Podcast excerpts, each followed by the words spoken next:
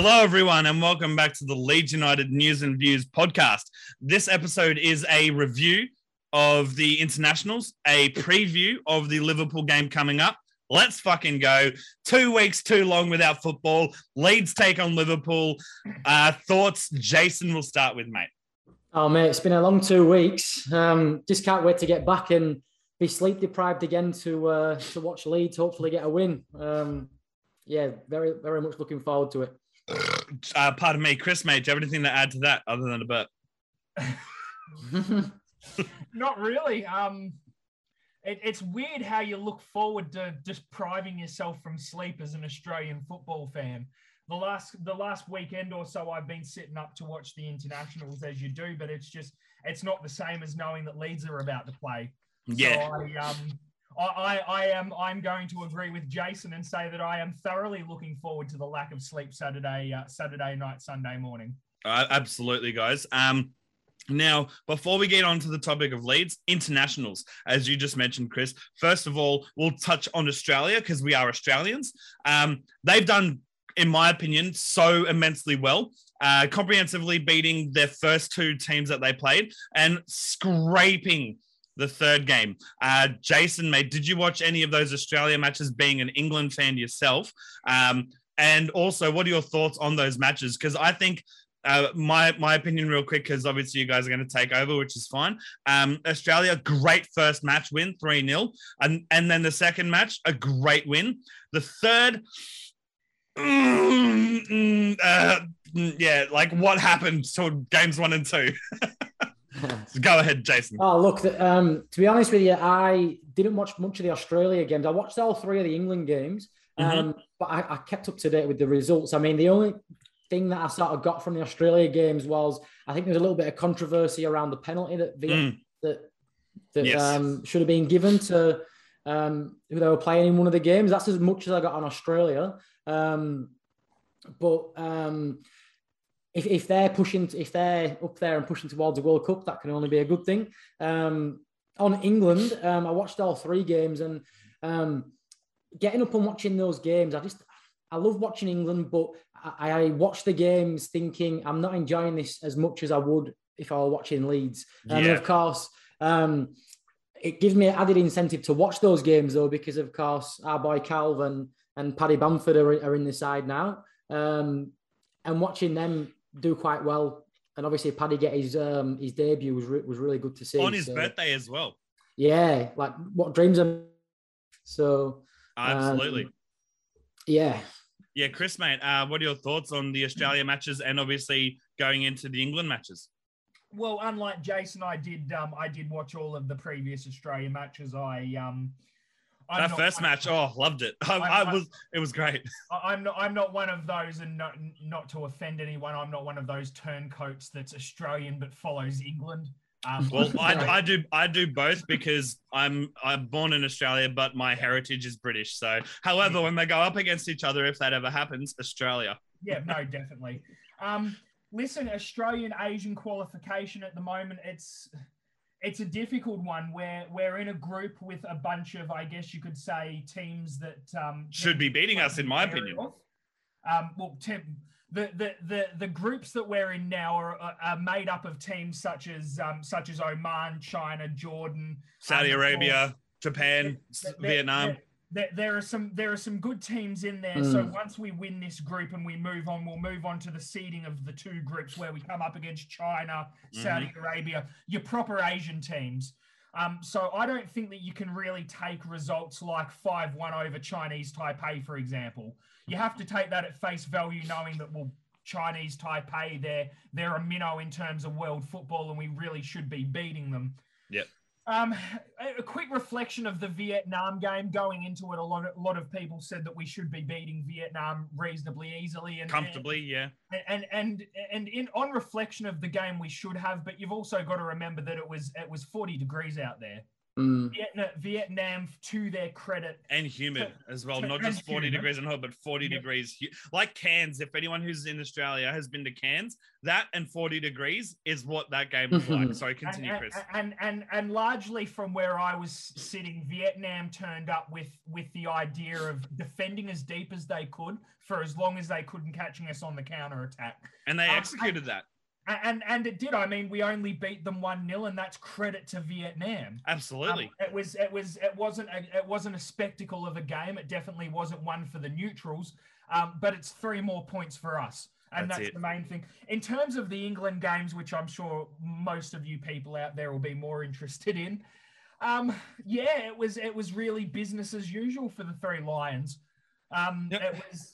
They're kind of the polar opposite to Australia, where with us we're expected to win, but over there it's more of a one and done thing, and I guess it's more of a surprise when they put in a bad performance, especially under Southgate. Yeah, I think it was more good performances from Kalvin.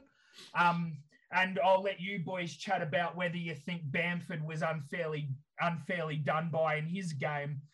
But largely, I thought the England games were it was a good performance in both cases for England. I agree, but the Poland game didn't really go the way to plan. Yeah. For England, the first 2 games, absolute. Like, let me put it this way: it was England's world. We were just living in it for those first 2 games.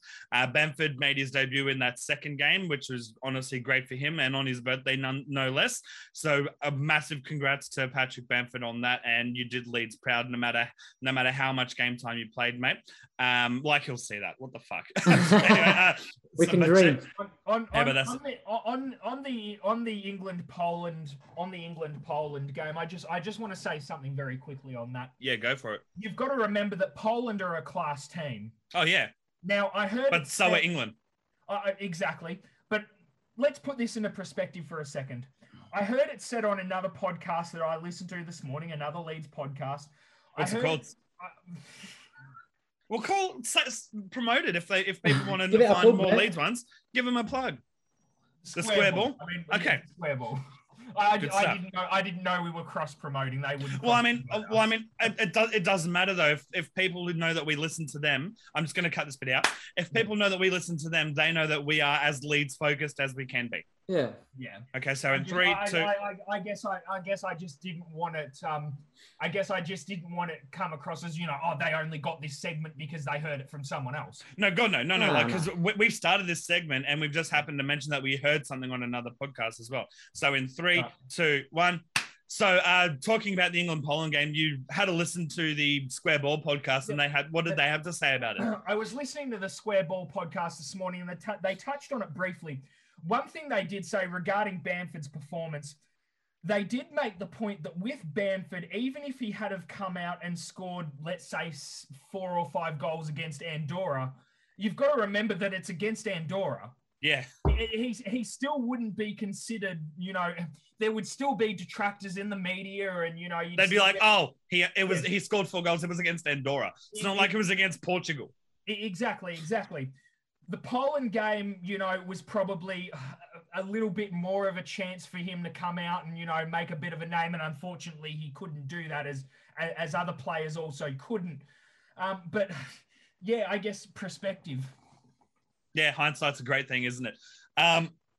Covering the first 2 games, obviously, Jason, you watched all of the 3 Lions games. The first 2 matches, great wins by England. What are your thoughts? What are your takeaways from those 2 games?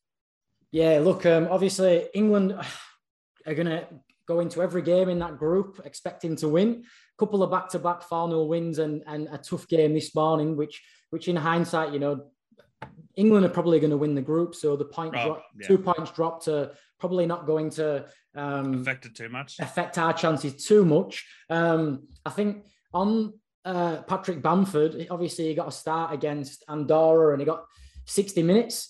He did obviously got subbed off. I was pretty disappointed to see that he did get subbed off after that hour, to be honest with you.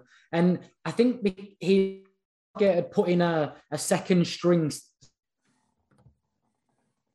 side, which essentially is an amazing starting line anyway. But I would have really loved him to get the full game, because I think 10 minutes after he got taken off, we got a penalty, and you start to think, oh, you know, if he'd have been on, he could have maybe taken it. Mm. And I thought going into that game against Andorra, you sort of just expect, and it did play out this way, that England were going to dominate the ball, they were going to keep possession, they were going to pepper the goals, they were going to have a lot of chances, and it was going to be a pretty comfortable win. So it would have been nice to see him get a full game. But then again, I mean, obviously, team comes first, the 4-0 wins, you can't really complain. But and then Poland. On this morning, I tell you, it was a strange one. Poland are a strong side, as Chris said. Absolutely. They're very defensively organised, and going forward, they've obviously got Lewandowski up front as well, who's a world-class striker. You only have to give him a sniff, and he'll punish you. So a point in hindsight's pretty good. I just think with Southgate, it was really strange because he made no subs. He made zero subs, and a lot of coaches get into this mindset of when we're 1-0 up, we need to guard the lead. We need to sit on this lead, and we're just going to stop them from scoring. Whereas, I mean, in my humble opinion, obviously, I haven't got the credentials to back it up, but I'm of the opinion that if you're 1-0 up, you want to be doing your defending up the pitch. You need to reinvigorate your team. You need to bring on fresh legs because they were a working team with Poland, and they got a deserved point in the end. So I guess on that, Southgate didn't make any changes. And I mean, he did it against Italy in the final as well. He sat on the 1-goal lead. They got an equaliser, and then he made his subs with 30 seconds to go. And I love Gareth Southgate. I think he's done a lot for English football. I think he's done a lot for the team. I think the chemistry and he's not just got good footballers in that team. He's got good people. So he's built a really good, I guess, culture there. But I just think his in-game management needs some work at times, in my humble opinion. Yeah, I'll agree. Sorry to cut you off real quick. I just noticed a similarity between the Australia team and the England team. The first two matches for both of those teams, absolute blinders for them. And the third game for each, fucking lackluster as shit for both national teams involved. Maybe we can see the same sort of thing repeating once they get to that next group stage of each team. But anyway, I digress. Speaking of International Week, bloody Argentina and Brazil, absolute farce debacle. They did break the rules, so I am definitely of the opinion. I'll mention my opinion first before we get into Chris and Jason. I'm of the firm belief that they did break the rules, and because they willingly knew that they were going in there against the advisement and against the actual set rules. So that was unfortunately the only time that the authorities could actually get them 100% was when they were on the field, because where else are they going to go? So unfortunately, that's how it unfolded and unplayed. Definitely to the detriment of both nations and national teams, but it had to be done at that point in time because that was the only time where all of them would be in the one place at the one time and they could get shit done. Chris, we'll cross to your opinion because I'm sure you've got a controversial opinion on this. Much like yours. I was not expecting that.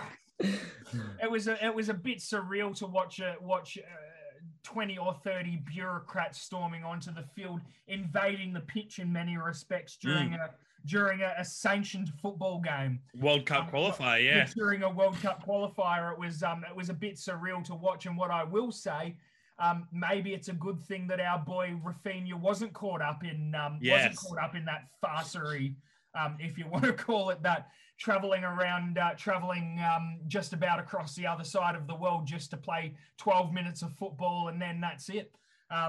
You're still getting punished for it. Exactly. Maybe he didn't even go. Decision staying home. Yeah, I agree. And Jason, mate, do you have anything to add to that? Oh, just obviously Rafinha didn't even go. Got the call up, which is amazing. Decided that he was going to stay in Leeds because he'd have to come back and quarantine for 2 weeks or whatever it is, and he was going to miss even more football than he would have. Hey. Yep. Even more English football than he would have. Yeah, yeah. And so he's obviously made that decision. No, I'm going to stay and I'm going to train and I'm going to keep playing for Leeds when we resume. And they've obviously punished him and included him in the players that travelled there when he didn't in the first place. Yes, I was going to say, however, we're bitching about that with Rafinha, we also have to mention that if we are going up against Liverpool, and Liverpool have had 5 of their players have that happen to them, and a few of them also didn't go over. So we're honestly, as much as I want to put shit on Liverpool, we're in a better position than Liverpool are leading into our match coming up. Continue, Chris, with what you're about to say. Absolutely, but to me, it's kind of farcical in the sense in where Rafinha's been called up to the Brazilian side, and as a Brazilian footballer, that's probably one of the highest honours you can have bestowed. Absolutely, yes. It's like to take. It's like getting your baggy green in Australian cricket. Exactly, I was about to say, to take a page out of a more Australian book. It's when you first get your call up to the Australian cricket team for the Ashes of all. Yep. Exactly. So, you know, he's turned down the opportunity to play for his country, and he's still going to be punished for that. Yep. You know, it just... It's makes, bullshit. Sticks in the craw. It makes no sense to me. Now, you can say, you know, the rules are the rules, and they knew what was going to happen before he turned down the chance and this and that. We can speculate all we want, yeah. You can speculate all we want, but, you know, at the end of the day, he chose not to go. He chose... And he was vocal on his social medias about choosing not to go. Exactly. So it's not like it was a last-minute decision. Exactly, you know? Exactly. And he's still going to be punished for that. So I just, it's... Yeah. It's a bit of a shit go of it. I definitely agree. Now, moving on to the Liverpool game, because that's a perfect segue, because both clubs are without some stars. We're without Rafinha. They're without too many to name. We're definitely in a better position than Liverpool to potentially, out of both teams, to get the win. I think if we are going to get our first win of the season... Because as we know, we've got some draws, we've got some losses. I think this is our best chance, because Liverpool are down 5 players due to this debacle. We're down 1. Phillips and Bamford are coming off relatively good internationals, so they're still in form because they've played games. You know, I think if I'm doing a score prediction, 3-2, maybe 2-1. We won't get away with Liverpool not scoring. But I think we will get the win. And if we don't, I'm going to be very disappointed, because if you can't manage to beat a depleted Liverpool team, fuck. Like, what hope have we got this year? Let's go with you, Jason, because you were listening. Yeah, that's right. Now, look, obviously the little debacle with the players being left out and everything like that. Obviously, it's a big hole for having Rafinha at the side. But like you say, they're obviously missing some foot soldiers as well. So, look, it'll be an exciting game, I think. It'd be really, really nice to see Dan James if he gets his goal. Kalvin Phillips and Bamford, as you said, they were strong on international duty, and hopefully they come back in form. And I guess just hoping, 3 points. I think what we sort of get in the mindset of is looking at these big 6 teams and looking at Liverpool's and thinking, we should be a bit scared of them. But as far as Bielsa goes, a beautiful thing about Bielsa is that 9.99 times out of 10, you're going to get the same performance. You're going to get Leeds are going to play the same way every game. And I think, as we've talked about in previous games against Burnley and things where teams will sit back and just want to frustrate you, Liverpool, to a degree, will play that free-flowing football as well. So they'll allow us to play the way we want to play. Yeah, and they'll be chasing a game as well, and I think the way they play, that'll open it up for both sides. So I'm anticipating an exciting end-to-end game, and hopefully lots of goals and just one more for us than them. Yeah, what would be your score prediction if you can put one? I mean, there'll be a lot of goals. I'd say there'll be a lot of goals. Yes, probably 3-2, maybe 4-3 again, maybe. Yep. Although I could be completely wrong. And it could go bloody... and our luck, Yeah. What about yourself, Chris? What are your thoughts? And let's hope Dan James gets a start. Let's go with that. So those names, those too many to mention names, it's Alisson, Fabinho, Firmino, Gabriel Jesus, Edison, Tiago Silva, and Fred are the blokes that are going to be missing. And Fred. Love it. Fred. Yep. They're the blokes that are going to be missing for Liverpool. Which are very important blokes for that team. Well, you've got Firmino there. You've got, obviously, Fred, number 1 keeper, and Big Freddie. I don't know. And so, yeah, Tiago, it's unfortunately that's more or less their team. Like I know it's not, but it is, you know. Well, it's three strong players. Let me put it this way: if those players were to play, we lose 4-0 easy. If we were to take Meslier, we've obviously taken Rafinha out, and say take out Kalvin, and that's a big dent in our side, you know. So, absolutely. Even Ayling, if you were to do that. Yeah, exactly. Sorry, Chris, go ahead. What's your thoughts on the game coming up? What were you talking about there? Just about if you take three or four of our main players, because those players, the Brazilian players are the main players for Liverpool. Yeah. So yeah, but why are we taking Luke Ayling out when he's English? Well, no, it was just a hypothetical. It's a hypothetical, you dickhead. Yeah. It'd be the equivalent if we were to take out Ayling, Meslier, Bamford, and Phillips. And Kalvin, it'd be the equivalent of if we did that, is what Liverpool are unfortunately being forced to do. It's a big hole in the side, doesn't it? So that's all. We're talking about hypotheticals, my guy. Jeez. You take things way too literally. Sorry,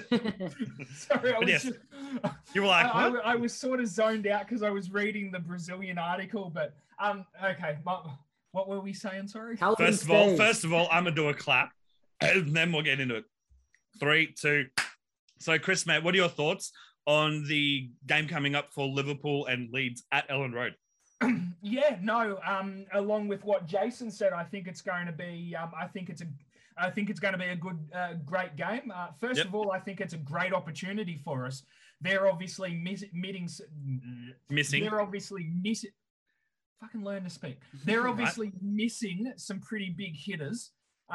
So, you know, it's probably never been a better time for us to jump on that. Obviously, we're missing Rafinha, and, I mean, that's not good news for us. But we've got Dan James, yeah. We've got Dan James sitting in, who, by the way, had actually a reasonably decent night the other night for Wales. Set up a bit of a scorching goal for Gareth Bale. Yeah. So he's come off quite a decent little stint for Wales on international. He's in form, yes. I think he'll slot straight into the side. I don't think he'll start, but I think we'll see him get some pretty solid minutes. Yep. And I think it'll be a business as usual side minus Rafinha against Liverpool. Yep. I think it'll be a hard fought game for both camps. Yep. I can see us getting a credible draw out of it. I'm going to go 2-2. Okay, so there'll not be a lack of goals. It'll just be 2 for each club. That's fair enough. That's generally how a 2-2 draw would work. Yes, yeah. I know. I'm just saying that, like, a lack of goals, in my opinion, is a 0-0 draw, or also a 1-1 draw, because there's not that many goals. But yes, exactly. And both sides have to score them. Yes, you're not wrong. Now, third kit. What are your thoughts? We're not talking about the Liverpool one because we're not going to shit on Liverpool more than we already have. We'll do that after we win. Our third kit, what are your thoughts? I personally fucking love it. I was dreading that it was going to be a fluoro yellow like our stripes, and that was not going to be a good thing for me. That was going to be a fucking eyesore, but I'm glad they went with the mauve/lilac. Thoughts, Chris? I don't hate the third kit. When I first looked at it, I kind of, for a second, I thought that it was sky blue, and obviously, you know, I'm not particularly a fan of sky blue. I made no bones about detesting our third kit last season, so I thought we'd gone down that route again. But the lilac/lavender/ whatever fucking color you want to call it, it doesn't look that bad. It looks good. I like it. It's not too bad. The thing you've also got to remember is kits are a very divisive thing, and they're a very individual opinion thing. Almost every single season, there is one kit that people don't like. Yep. For a variety of different reasons. The home kit's always been contentious. You know, should it have yellow stripes? Should it have blue stripes? Do we need a big sponsor on it, et cetera, et cetera? The away kit's always been just as contentious in, you know, it should be yellow, it should be blue, it should be this, it should be that. But by far the most contentious kit of them all has always been the third kit. Mm-hmm. I heard a few months ago, once again on the Square Ball, they had Victor Orta on there explaining how the economics of the kits work at a football club. Essentially, the home kit is for the traditionalists. Yep. The away kit is more for the sort of the traditionalists, but they're wanting to try something new. Yeah, and that way your jersey doesn't clash with the team that your home jersey does. Exactly. Because if your home jersey doesn't clash with when you're playing away, you can wear your home jersey. Exactly, you know? And it still follows the traditional colours of the football club. Absolutely, yes. The third kit, and Victor Orta said this, the third kit is the experimental moneymaker kit, so to speak. The kit that they're looking to put sort of an out there imprint for all of the Gen Ys and the Gen Zs and the kids and all of that. That's who that kit's aimed towards. For people that don't particularly want the home kit or the away kit, they want something different. That's what the third kit's meant to be. Exactly. I think they've nailed it this year. I think they have. Yeah. I don't hate it. I agree. What do you reckon, Jason? Yeah, look, I mean, you look at it and it is different. I mean, as Chris was saying, generally, when the team has three kits, you look at the home one and you go, yeah, that's about right. The away one, yeah, that's about right. And then the third one, it's just that they've gone on an adventure and gone, what's this? So, it's not the worst kit I've ever seen. I mean, I like that it's nice and simple. It's obviously one colour. The collar's nice. It's got the three stripes on the shoulder. I like that they didn't stray too far from a stripe here and then horizontal, two colors and then three colors on the back. It's a nice solid color. Yes, exactly. You know which world... keep it simple, stupid. And this is not Leeds related. You know which kit has come out this year that I absolutely fucking loved and that I'll definitely be buying? That Brazilian team's kit. I know the one you're talking about. The one where it's got the fucking the topographical map of Brazil. Yes, how good is that? Oh, no, I haven't seen that one. I'll have to look for that. Oh, I'll send you a link. When we're done with this chat. But my fucking god, it's a good kit. There was another kit from a team this year. PSG. Yeah. It was so simple. Their home kit's so simple, but it looks so crisp. There's a couple of kits that are like that. Inter Milan and Chelsea, as much as I fucking hate them, Chelsea's fucking kit looks schmick. Have you seen, there's two kits. One of them's, I think it's Ajax's kit this year. It's black and it's got the yellow, red and green stripes on the shoulder. It's just simple, but it's a thing of beauty. And the other one is, I'd never ever buy it, but if I woke up from a coma and forgot who I supported once upon a time, last season's West Ham kit, that black one with the gold, the gold badge on it, that was a thing of beauty. Sticks in the craw, but it's nice. I'd never buy it, obviously, but I hate for a doormat. I hate to admit it, but West Ham are one of those weird teams that just do football kits really well. Mm-hmm. There are some teams that also are kind of gifted by the gods with their color scheme as well. Like their natural badge jersey, like their natural badge color scheme is usually what most teams go off for their jerseys. Yeah. They're just gifted by the gods. Similar to if anyone's Australian that's listening to this that watches the NRL, the Cronulla Sharks, sky blue, white, and black. Everything goes with that in any type of design. Indigenous jersey, home jersey, away jersey, fucking everything jersey. They're gifted. So I absolutely agree. You would think, I mean, everything does go with claret and blue. It's a decent colour scheme. But you would think that if West Ham could do it, Burnley could do it too. You'd fucking think so. Well, that's I don't know how they stuffed it up, but... maybe they had to go in a different direction because the same colours. But they couldn't copy. I tell you something. Can I copy your homework? Yeah, sure, just change a bit so the teacher doesn't look at it. and Villa now that I think of it, I tell you one of the worst ones that I've seen ever in my life, last year's and generally anything to do with West Brom. Their tops are disgusting. Honestly, the home kit is not too bad, but I get their traditional blue, white and shit, but other than that. It was like a yellow and red. It looked like that Liverpool one they just released, but yeah. Well, there you go. There's a good question. What's the worst football kit you have ever seen? Oh, there's some bad ones out there. You know what? I'm not going to answer that right now because there's too many to fucking think about. Yeah. So what we'll do is we'll make that question for this episode. Anyone who wants to engage with us, let us know the worst kit that you've seen in the comments of this episode below, and we will give our answers in the Liverpool review. All right, well, here's one for us to answer now. The best football, the best football kit-related meme you have ever seen. Kit meme. I don't really focus on the kit memes, so I'm going to have to take a nail on this one. Yeah, I'll tell you what, I'm going to have to take a nail on that as well. I'll have to wait. So mine instantly would be the tablecloth memes from that Manchester United shirt. Yep. Well, I would say similar. It's unfortunately not soccer, but it's rugby league. There was a picnic blanket type pattern for the New Zealand Warriors alternate jersey of, about 2 years ago. It was fucking putrid. Everyone hated it, even the fans. And they wore it one time. It's straight up similar.